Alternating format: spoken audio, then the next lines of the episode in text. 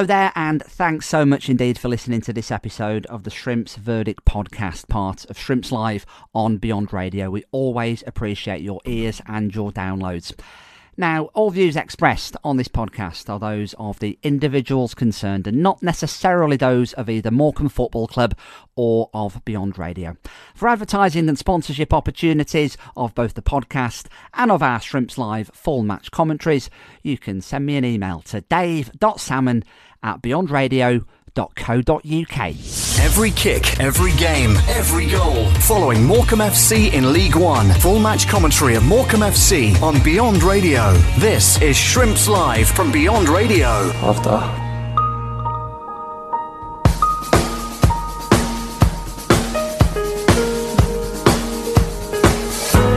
have goals this afternoon. Now I've said that, it's probably a nailed on nil-nil draw, isn't it? So he's going to get a cross in as well. It's a really good one and on the near post. Up at the back there, Jacob Bedeau put his man off. It's a goal kick, but that was a dangerous move down that left flank gap. O'Connor to Greg Leigh into the feet of Arthur Gnahoua, and Arthur's finally got the ball at his feet Ooh, to run. Oh, Shane McLoughlin might be in here on the edge of the box. Oh. McLoughlin into the side netting. Probably should have gone across the keeper. Back at the feet of goalkeeper Trevor Carson, making his full league debut for the Shrimps this afternoon. Flicks it on to Jonah Ayunga, who tries to nod it into the path of Arthur Gnahoua. Cleared away though by AFC Wimbledon, only as far as Anthony O'Connor gets it out towards his right hand side and Ryan McLaughlin, and then Ooh, that could turn into a really good ball, you know, because Jonah Ayunga was off offside, but Cole Stockton wasn't. Stockton bearing down on goal, and now it's a superb last ditch tackle just as Cole was about to pull the trigger and score his 19th goal of the season. Ben Heneghan with the block to put it behind for a corner. It's the AFC won with the captain Woodyard who can just bring the ball away. Inside the centre circle it's George Marsh. He's got runners with Rudoni over on this right hand side towards the edge of the box. Going to pull the trigger with his left foot. It's way over the bar. Arthur Gnahoua on the edge of the box as tries to get it to Cole Stockton. Don't Ooh. let him turn, certainly don't let him shoot. And just whistles over the crossbar. AFC Wimbledon nil, Morecambe nil. You're listening to the whole game here on Shrimps Live on Beyond Radio, and AFC Wimbledon have themselves a corner. It's going to be whipped in again by McCormick. It's a real deep one, and the head goes up there. That's a oh. fantastic tip over the bar from Trevor Carson. Great corner towards the back post. First header put it right into the mixer. Second one was destined to dip under the bar, and at full stretch, Trevor Carson gets a fingertip, and over the bar it goes for a corner. Good save. Referee allows play to continue. Rudoni for Wimbledon is going to cut in field. He's probably looking for a shot there on his left foot, but. Uh, didn't quite have the angle for it, so instead goes out towards the left side. And Ayoub Assal, who whips it in with his right foot, oh, off the crossbar. Trevor Carson was beaten that time, grasping at fresh air on the back post, beat the keeper and back off the woodwork in his way. And then McLaughlin into the feet of Wes McDonald and substitute Wes making good strides towards the edge of the box. That's a lovely ball. I mean, it could be, you know, it's Ryan Cooney and he just couldn't quite get the ball under his spell. If he'd have got it under his control, he would have been bearing down on goal at the back post. So nearly. It perhaps needed to fall to a more of a, a more attacking person than Ryan Cooney. Let's see what we can do with this corner over on the Morecambe left. In it comes now, swung in, right footed from Shane Ooh. McLoughlin. It's just headed over the bar by Greg Leigh. Close, but not close enough. The deadlock not broken as the referee Ben Speedie brings proceedings to a close here at the new Plough Lane Stadium, the Cherry Record Red Record Stadium, a great League One uh, ground it is as well. It's finished AFC Wimbledon nil, uh, Morecambe nil. Reaction to the action. This is the Shrimps verdict on Beyond Radio. I thought, you know, the old um, I'm saying is game of two halves. I thought we were excellent first half, moved the ball really well, had you know a few really good chances. Started the second half, Codes a great chance, and then Greg misses a header as well. And then they had half chances, but I think are defending. I think the two boys that have come in, Jacob Bedeau and, and Trevor Carson. Trevor's shown why he's an international goalkeeper with one save, um, and he just is, he's commanding, came for balls, took the pressure off us, and you know I, probably a, a fair result in the end. Um, I think Wimbledon are on a decent side. and I think they're in a, a false league position, but um, you know a clean sheet, so we're, we're really positive about that. With your clean sheet there, you mentioned it, Trevor Carson, a world class save, wasn't it? Yeah, it was top class. Um, no surprise to me. I've worked with Trevor a lot. You're not an international goalkeeper if, if you don't have that ability. I think Jacob Bedeau as well has come in, added pace to the, the back line. It gives us an assurance, you know, the way we moved the ball about first half great chances. They came out as you expect and, and had a right go second half. But previously we'd have lost that game. You know, when we are under pressure for 10, 15 minutes, we'd have lost it. Showed great character. Showed great character against Doncaster and for was it 80, 85 minutes drawn against one of the best teams in, in the UK. So we're going in the right direction. I was going to say, he look so much more solid this week than he have done in previous weeks. Yeah, I think, listen, sometimes that's down to personnel as well. Um, you know, we haven't done a whole lot different, as I say, personnel and the, the level that they've played at. Just you know, it shows that we can defend really well. Again, I thought Ant O'Connor, Ryan McLaughlin was, was excellent. Greg Leigh, the whole back four, and some very very pleasing performances. And, and now we hope to build on that. You know, we've we've won against Donny, we've drew today away from home, which is great, and we take that into the, the next two home games. Jacob Bedeau came into this, the, the group. We hadn't really heard of him, but he's proven already at Spurs and today what a good prospect he is. Yeah, I tried to sign him in the summer, um, and he signed for Burnley, obviously. So you know, we kept tabs on him. We knew we needed more pace at the back. Um, Ant's played with many different partners, and you know it's very, very difficult to build an understanding. But they looked together today. They looked like they, they knew what each other were doing as a back four, and it certainly helps if you don't concede goals, you don't lose games. In terms of a point each, that is that, is that a good good thing to go home with a point at least? You can draw away from home and, and start picking up wins at home, which you know I'm sure we will do. We've lost a lot of games when we deserve to win through you know defensive errors and you know as a team, not as as individuals, as a team. You know we had to defend better, and I think there's a, a solidity about us. Um, you know, and there's there's a belief now that we can go and win football matches no matter who it's against. Also, so Aaron Wildig come back today. It's nice to see him back into the starting lineup. Yeah, I've been wanting to start Aaron. You know, he gives us what we're missing experience. He's a voice. He adds goals from midfield as well, which we haven't really got this season. Um, but he just has been very unfortunate with injuries and level of fitness. But you know, he, he showed today for uh, 70 odd minutes before we, we made changes. Um, he showed his fitness levels are getting back to what we know.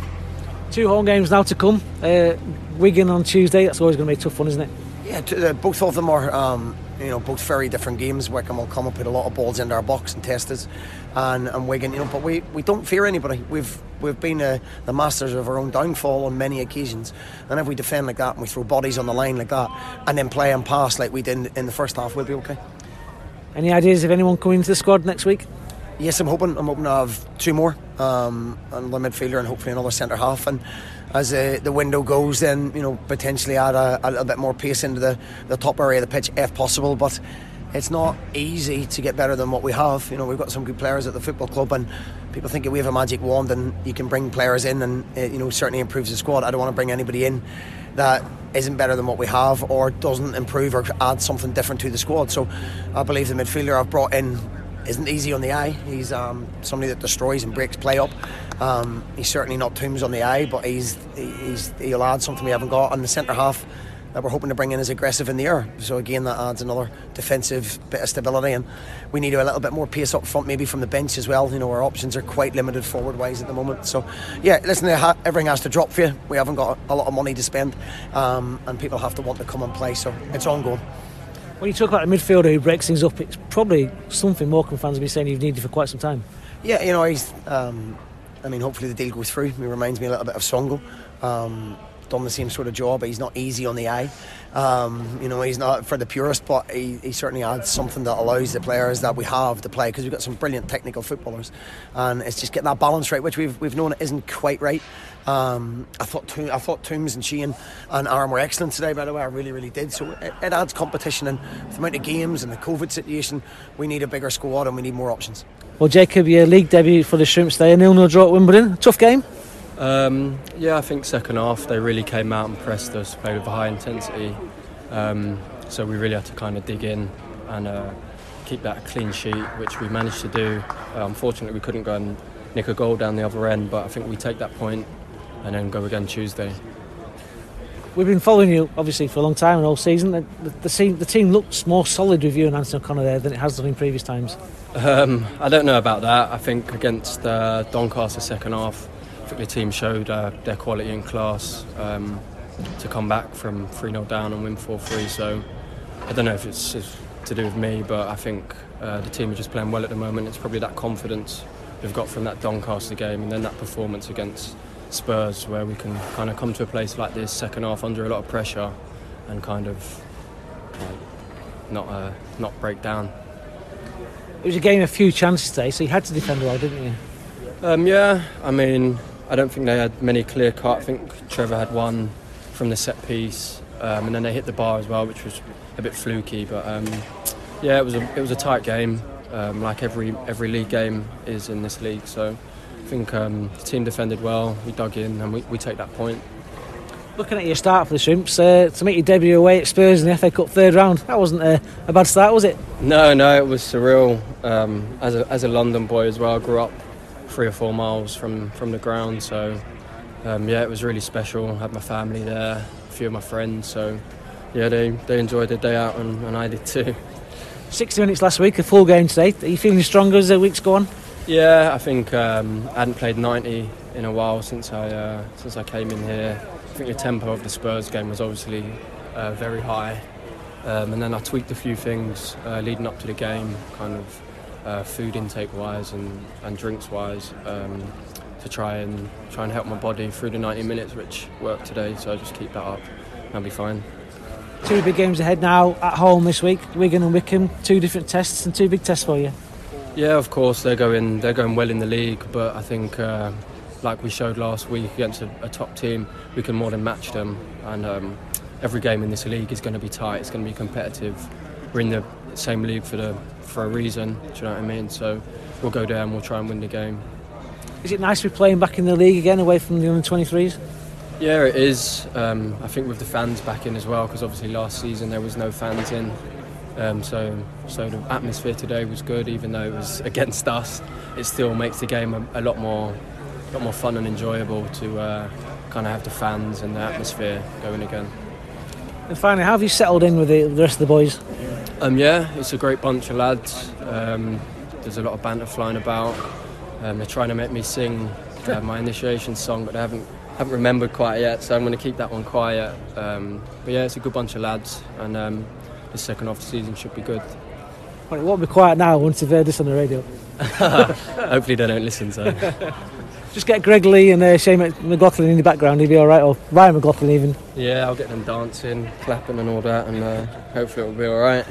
It's the Shrimps Verdict podcast, part of Shrimps Live on Beyond Radio the second trip to the capital for Morecambe in consecutive weekends. North London against Tottenham in the FA Cup last weekend. South London here at uh, the Cherry Red Record Stadium, the new plough lane, the home of AFC Wimbledon uh, this weekend, where it's uh, finished. Uh, with Wimbledon nil, uh, Morecambe nil. Decent point on the road for Stephen Robinson's men.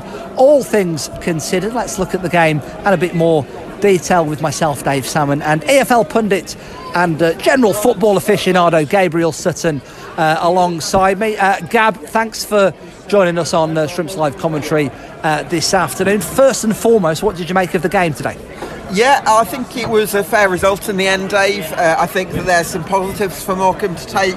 Uh, defensively, I think Anthony O'Connor's partnership with Jacob Bedeau is a foundation that Stephen Robinson can really build on in the second half of the season as he looks to remedy the defensive troubles that have uh, really plagued Morecambe uh, for much of the season. Again, it wasn't just the centre backs, though, was it, Dave? Because Jonah Ayunga tracking back was absolutely fantastic from that point of view and his ball carrying ability. So lots of positives in terms of keeping the opposition out.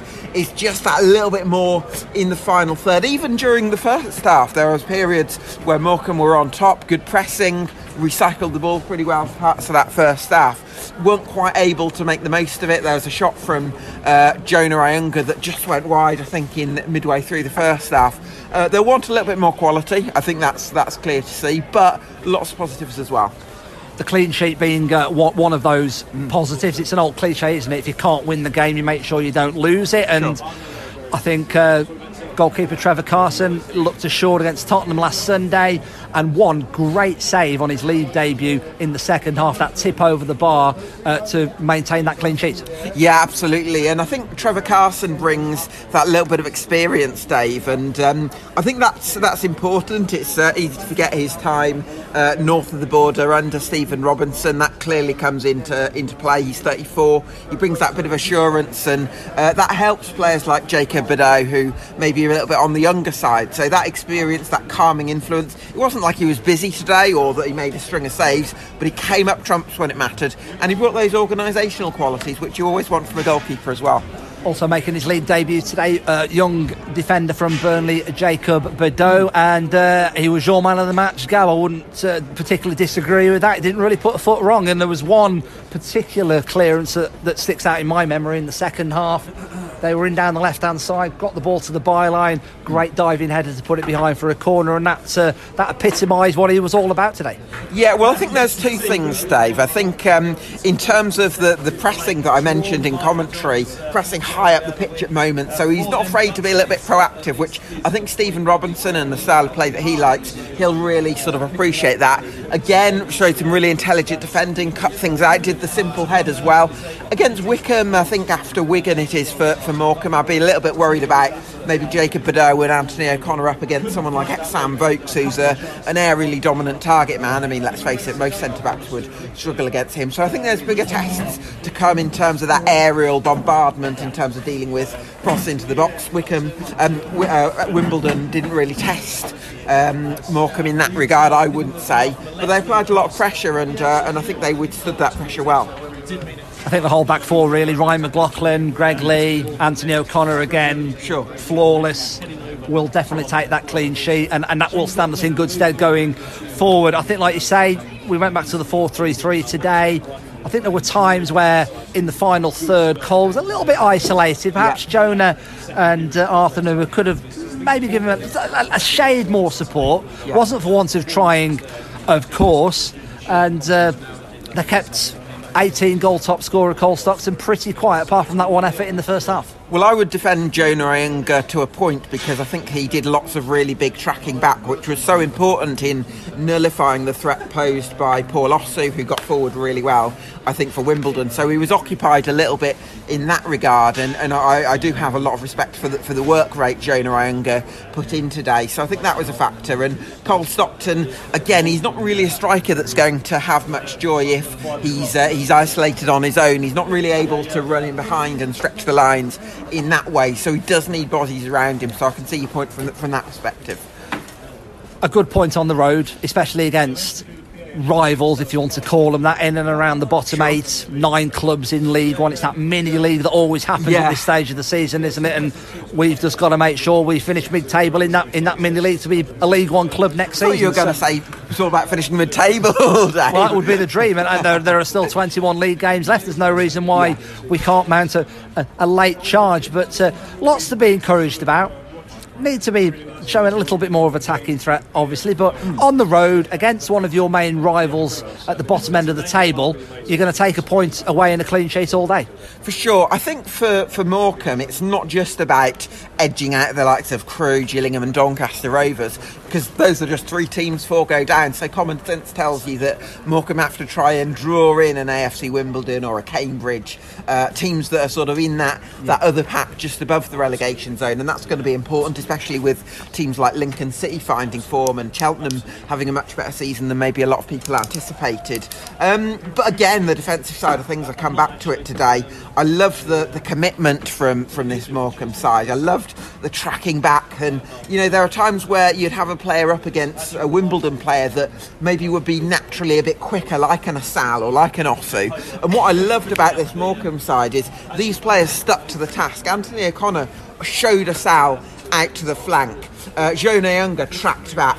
Uh, Ryan McLaughlin and um, the left back Greg Leigh, uh, they always uh, sort of did the defensive side of things that kept things tight. And um, Wimbledon, to my eyes, never really were able to get into those advanced wide positions. A lot of them were crosses from deep. We saw a bit of that from Cheye Alexander. So lots of defensive work that I think uh, Stephen Robertson can fit, will fairly can build on.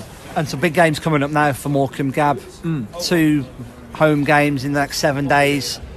Wigan on Tuesday, sure. Wycombe Wanderers on Saturday, and then away at Accrington Stanley the Saturday after that in a fortnight's time as uh, as we speak after the Wimbledon game. They are three enormous games of football in Morecambe season. Huge, and I think listen, Wigan and Wycombe ordinarily, you'd want to be able to be in a position where you can write them off as, as free hits. I don't think that's quite the case for Morecambe, especially seeing as they haven't been able to get all three points this afternoon. So there is a little bit of pressure on them to try and um, upset a Wycombe or, or a Wigan in these next two games before going uh, to the other corner of Lancashire. Let's look at League One as a whole then. Sure. Gab, obviously, many people listening to this now, they'll know at the start of the season in the summer. You make your predictions. It's in, it's it's a bit of a lottery, isn't it, to make a one to twenty four prediction of, of, any division. You never know what's going to be happening. There's surprises. There's teams that don't do as well as perhaps you might think. But um, in terms of that, you had Morecambe in the bottom four not, in not, the summer. Not emphatically in the bottom four. Has, has your, has, you, have seen, second, you've seen us a couple of times now, though, Gab. Yeah. Has your opinion changed? Have we got enough to get out of trouble? Um, it's for me the question is not so much about Morecambe but about the teams that you're going to be able to catch because you look at it Cambridge United they're in pretty good form at the moment. They got that incredible victory at Newcastle in the FA Cup. They're going to be hard to catch. Lincoln City are starting to find form after a couple of decent signings. Cheltenham as I mentioned earlier are having a better season than expected. And Wimbledon as well um, you know they're one of the teams that Morecambe are going to have to try and catch. So as much as I say and you quite rightly said you know it's a good point away from home against a relegation rival.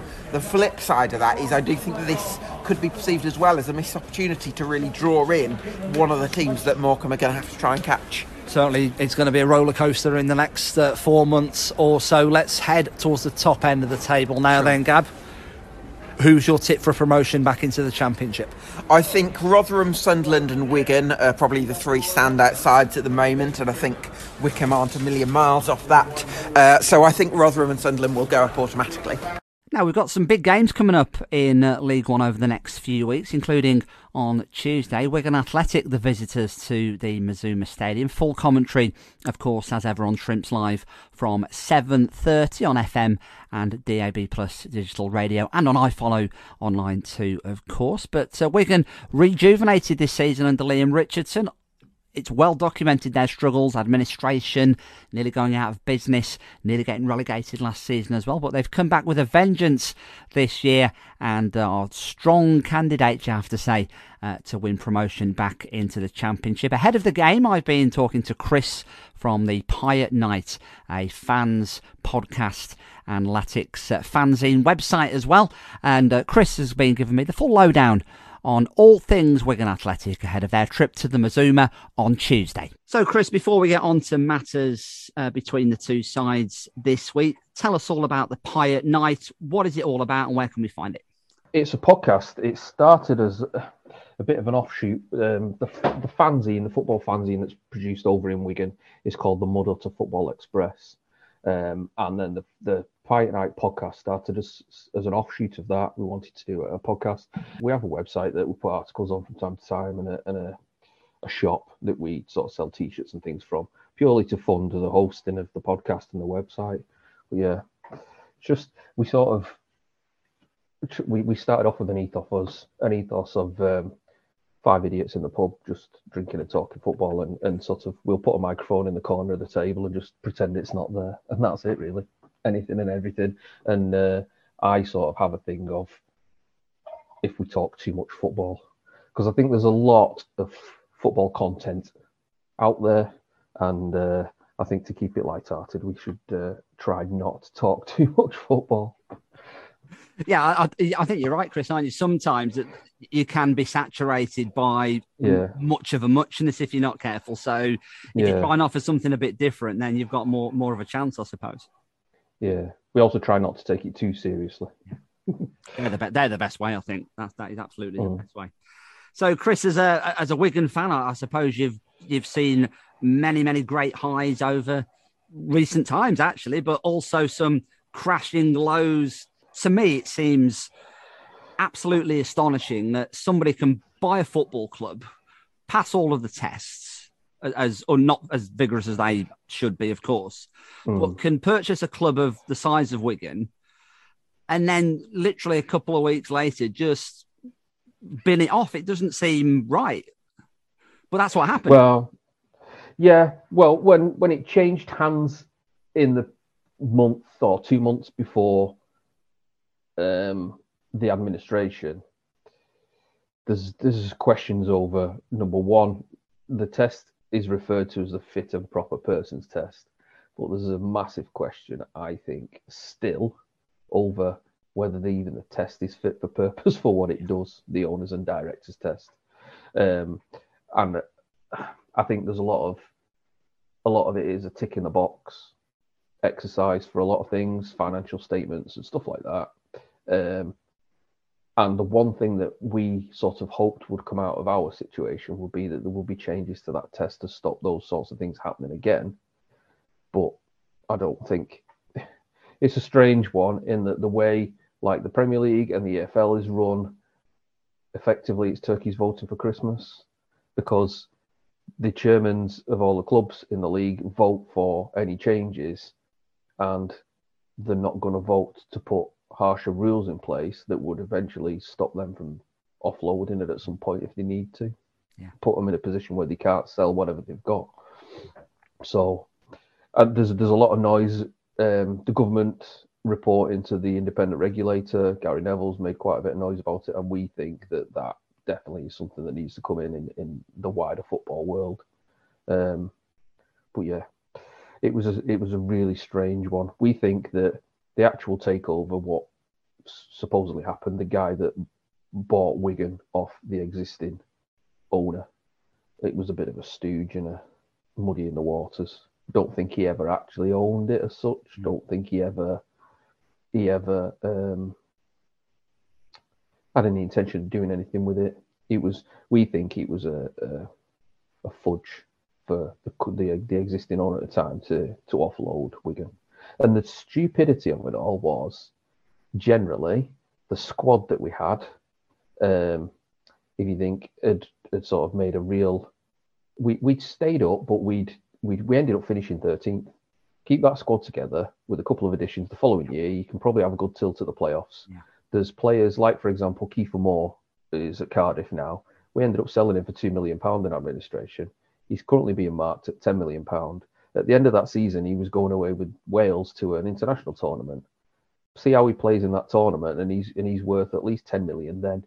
So we ended up disposing something like we estimated around 50 million pounds worth of players for in the region of about six and a half million pound. It just seems daft. It was a really sort of stupid way to approach it. So you're bottom of the table. You've sold all your best players. You're in administration all hope appears lost, I suppose. And it, it, did look bleak for quite some time, didn't it? And then suddenly you get to pick a couple of results up and you think, do you know what? We can probably keep ourselves up here. And you managed to do so just about. And then, of course, this season, new owners, more money, yeah. and you've kicked on significantly. Yeah. Um, the saving grace throughout the initial period was the academy not only in terms of having assets to sell to some extent to paid wage bills and fund us to get to a point where we'd completed the season and everything else, keep pay the wages off, etc., um, and keep us going, keep us going for long enough to um, complete that season, regardless of whether we ended up getting relegated or not. We just needed to sort of not go out of business in the same way that Bury ended up doing, um, and that happened. And then not only that, the the youth players that stepped up and play, ended up playing in the first team. And, and throughout all that administration period, and this is some of the argument I can understand certain chairmen, etc., have got at the moment with regards to fixtures getting cancelled for COVID, was throughout all of that administration season, we were playing pretty much a scratch under 23s team against full grown men teams in the league. And, and yeah, stayed up by the skin of our teeth. It was admirable that it was done so with a lot of young lads. But again, going back to the EFL, DAF rules around if youth players from, say, for example, the under 18s or what have you, under 21s have been pulled into the main squad and then played a first team fixture, they then couldn't then go back down into the under 23 squad. So when it got to January and we're wanting to try and strengthen a little bit, bring in a bit of experience, we're having to release under 23 players to free up squad places. And, and we're yeah, ruining young players' careers that effectively would have dropped back into our under 23s. Shouldn't have been playing in the first team because he probably weren't quite ready. Some of them were, but then there's been quite a few that have been sold. And like for example, uh, Kyle Joseph ended up at Swansea and then has been out on loan at Cheltenham. There's a couple that went to Tottenham and Brighton and places like that. They haven't really. Uh, there's not many that we sold of the youth that have gone on and made a name for himself. Gelhardt at Leeds, but he was always destined for the for yeah. Good things. We were surprised when it was Leeds that he ended up with. We'd have thought one of the bigger clubs in and around the northwest might have gone for him. But yeah, he's he's doing all right at Leeds. And again, we ended up getting something like two million for him, and the the price that certain championship players go for is in the region of 20 25 million a season at championship level playing regularly every week and scoring he'd, he'd have gone for yeah we could have sold him for 10 10 times that at least the following summer so it, it was just a madness but uh, yeah the we started this season with probably three or four five maximum players on the books because of the way it was so as much as the new owners have come in and spent some money. We're not going to lie and say they've not spent money, but the squad, a lot of it has been built on um, free transfers and players out of contract and what have you. They haven't actually spent that much in terms of fees for players, I don't think. Um, the Jason Kenny, who came down from St Johnstone in Scotland, was one that cost money. Um, Stephen Humphrys, who we signed from Rochdale, who'd had a good season at Rochdale and played really well against us, although it was against our youth team to some extent. Um, was signed for a decent amount of money in this league. I think it was something like four hundred thousand pound, but generally, um, and we never expected. I would, I would hand on heart say, a lot of Wigan fans didn't expect to be doing as well as we are so quickly because obviously it takes time for a team to gel. But we have signed sort of experienced players for this division. Mm. Naylor and Watmore, we got from Portsmouth. Obviously, we expect Portsmouth will be pushing playoffs and top end of the league at some point. So they were sort of big captures because we were taking experience and leadership off what we were seeing as perhaps rivals for pushing at those top end of the table. And perhaps we're out we're out paying wages because we can to some extent. We've started with a clean slate and we can we can overpay on wages, which looking back is something that Mr. Whelan did a long time ago when we were signing the likes of Arjan de Zeeuw and Matt Jackson from Premier League, bottom end Premier League teams with a come and do two seasons in the Championship, but we'll pretty much match your wages and a big bonus if you go up. That was where, but we weren't paying much in terms of fees for them. That was where the success was. So yeah, we're, we're delighted with where we're at. I think automatic promotion isn't beyond us, but we're obviously we're getting concerns now around fixture pile up because we're sort of three games behind Rotherham. We've got five games in hand on some teams, or will have after tonight. Mm and we've progressed in both the League Cup, uh, sorry, the FA Cup and the EFL Trophy. So it's fixture pile up. We're, we're looking at fixture pile up sort of scenario where we'll be playing three times a week and how long that's sustainable, etc. Anything mid-table and above would, would I would say would be seen as success, even from now on being in the position that we're in. So tell us about Leam Richardson then, Chris. Obviously, he's a very, very, very well, highly regarded amongst Wigan fans, and I suppose at the moment, so far so good managerially as well. Yeah, brilliant. Um, obviously, protege Paul Cook. A lot of people have sort of said Cook's failings at Ipswich were perhaps because he didn't manage to get Richardson to follow him. We thought that when the administrators brought in um, John Sheridan, it was sort of whether he needed some experience to help Richardson, whether Richardson didn't want the number one job, in that administration season. Um, Cook then went in at Ipswich, and I think it was, I think it was either just before Christmas or in the January, and we were thinking at some point Richardson's going to end up going down there. He didn't. Sheridan got sacked, and Richardson had to uh, Richardson had to step up. And I think the differences between Cook and Richardson, I would say, is they play they play a similar style. Richardson, I would say, seems to um, I don't want to say learn from his mistakes, but seems to have noticed quicker when things need tweaking, changing slightly, formation, substitutions, etc. Cook, and when he got sacked at Ipswich recently, we were sort of having a look at what Ipswich fans were saying about him, and, and there was parallels with what Portsmouth fans had said to us when he came to us. He's got his favourites, he's rigid in his formation, he won't change things. He's starting eleven sometimes are a bit baffling. His substitutions can you can be thinking, well, he's he's not necessarily having a bad game and someone else is playing worse. Yet you've hooked him for no reason. He's got his favourites. Richardson doesn't seem to have that. he'll tweak formations throughout a game. He'll he doesn't seem to be afraid to rest players when it needs it. He knows his strongest eleven, I would say definitely. But the whole thing with Richardson isn't just the footballing side of things, and I suppose it probably came to the fore with the Charlie Wyke incident not so long ago with the, the media that he got on the back of that. But that that was just a measure of him as a person, I think. The way he conducts himself on the pitch or off the pitch is is second to none. I don't think there's a game where and it, and this is going to sound really silly because it's just a little thing, but home games in particular, we noticed early on, like he doesn't leave the pitch until he's been and shaken all of the opposition players' hands going off. He comes right over and waits them because obviously COVID they've separated dressing rooms and they're yeah. in separate stands, etc. He comes over and he makes he makes a point of shaking all their hands and blah blah blah. And I, and I, it's just a respect thing that for me, and I, I really like him. I like the way he conducts himself. He doesn't he, he's had gripes, or he's, he gave an interview earlier on in the week where he was moaning a little bit about the EFL and rescheduling fixtures and the fact that, like tonight, for example, we've got a free Tuesday and we've got teams that cancel fixtures on us that we've tried to rearrange and um, they're not seemingly in agreeing to play them. But it, it shouldn't be that a team can agree to play a fixture. It should be down to the EFL to mandate Playing it. it on this day, absolutely. Yeah, yeah. And it should be played as near to possible as to the council fixture so whatever, whichever game it was that got cancelled first, I think we've still got Fleetwood and Accrington as games in hand. Whichever one of those was was the one that was cancelled first, they should play us on the first available fixture that we both got.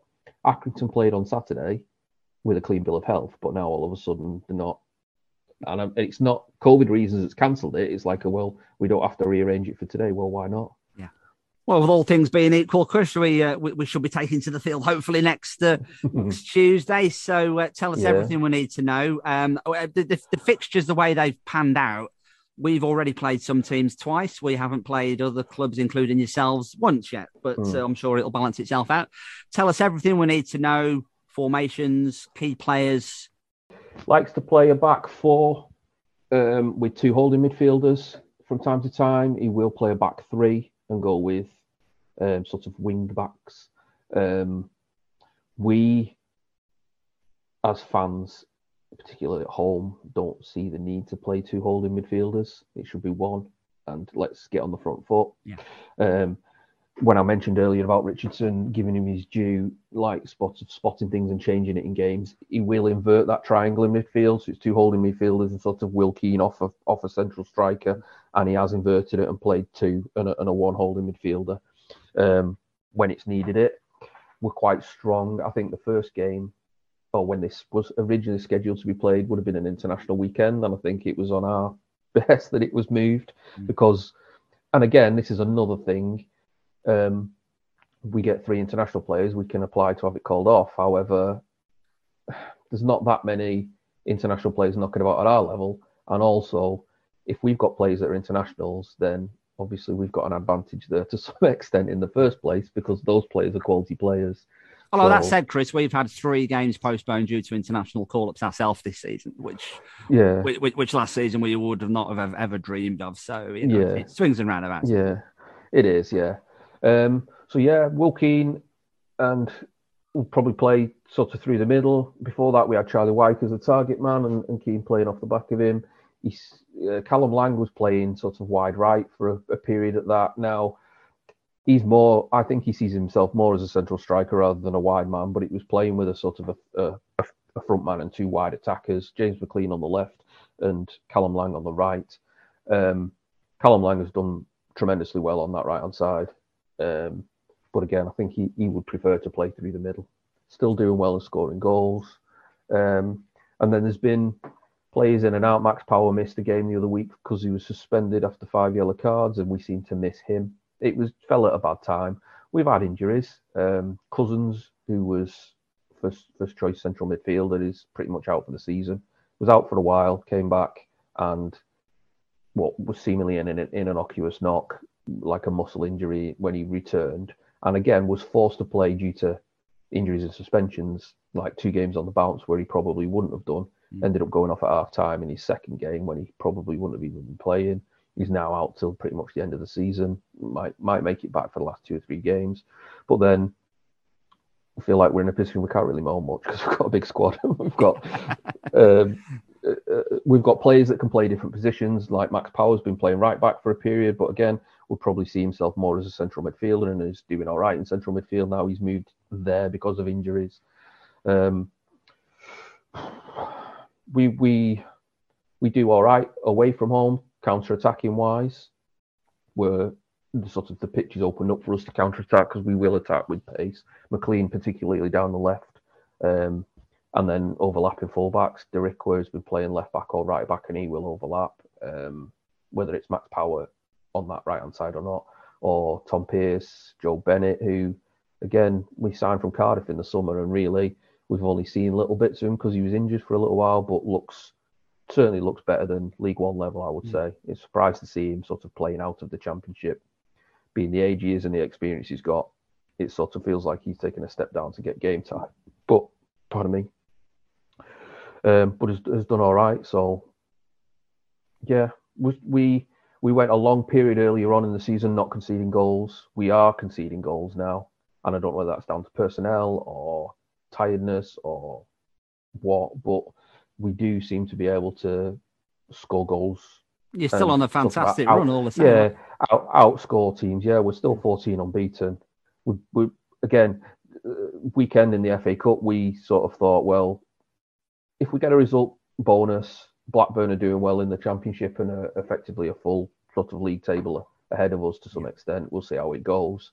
But managed to come out on top there by scoring three goals against, yeah, Blackburn have made changes, but they're still a Championship team at the end of the day. So, yeah, we're doing all right.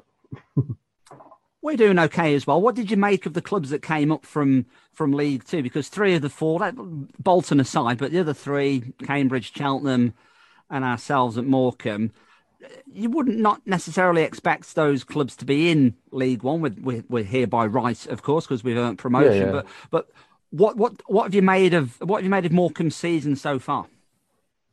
I think you're doing all right from what I've seen. Um, Stockton scoring goals regularly. Um, you're obviously happy with him.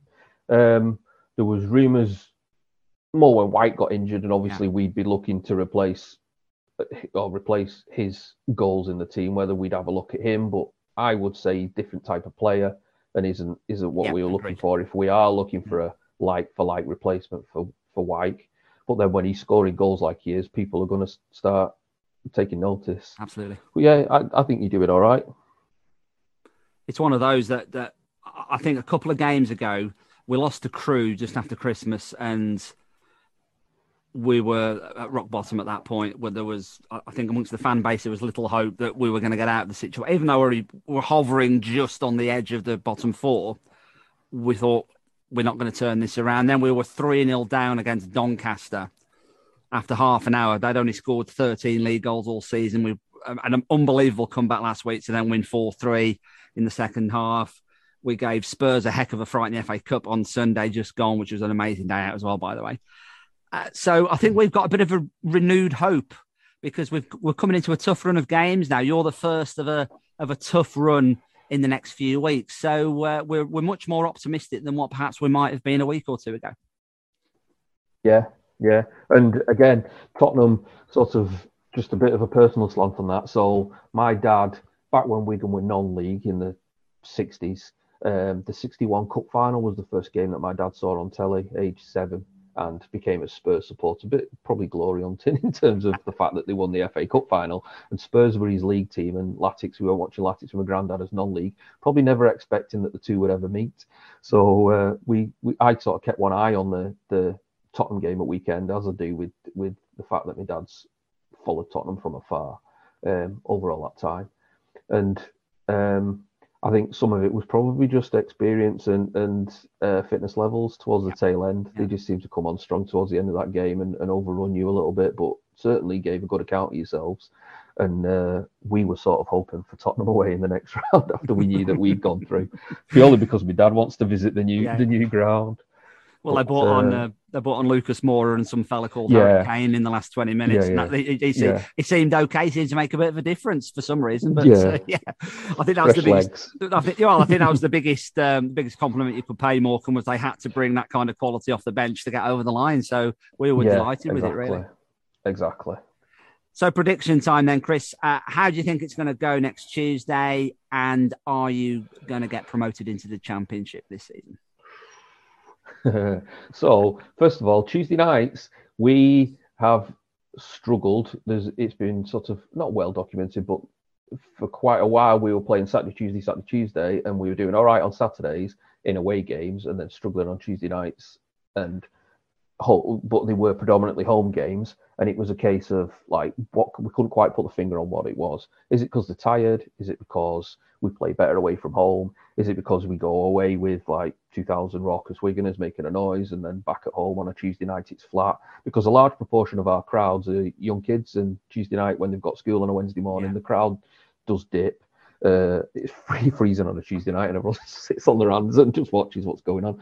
So I'd I'd be loath to make a prediction. I think we've certainly gotten enough to overcome you, but after you're showing at weekend against Tottenham, I think it'll be more difficult than hope. Well, I say hopefully it will be more difficult. I think than what some Wigan fans would expect. Yeah, I still expect us to come out on top. I just think we've probably just got a little bit too much firepower for you, like like with Tottenham at the weekend. Although there's a golfing class between the two sets of strike forces, um, and I'd like to think we get promoted.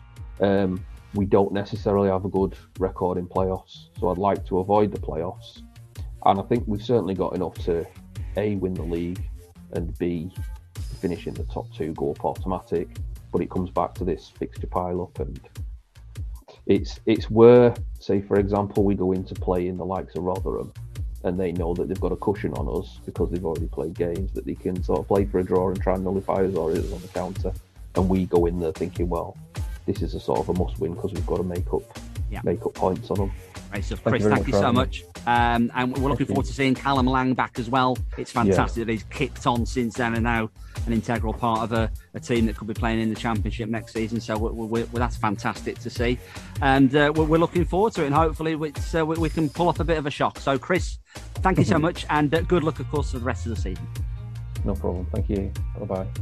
A massive thanks to Chris from the Pie at Night Wigan Athletic podcast and fans website as well for his uh, fascinating insight into all things Wigan Athletic ahead of the Latics trip to the Mazuma in League One this coming Tuesday. Full commentary, of course, on Beyond Radio, on Shrimps Live, on FM and DAB Plus digital radio. Myself and Matt Smith will be with you uh, from 7.30 on Tuesday. Do not be late for that. Really looking forward to another massive game in the fight to stay in League One for Robbo's Reds. And thanks for listening to this episode of the Shrimps Verdict podcast as well. We always appreciate your ears. Uh, take care, and we'll speak to you next time.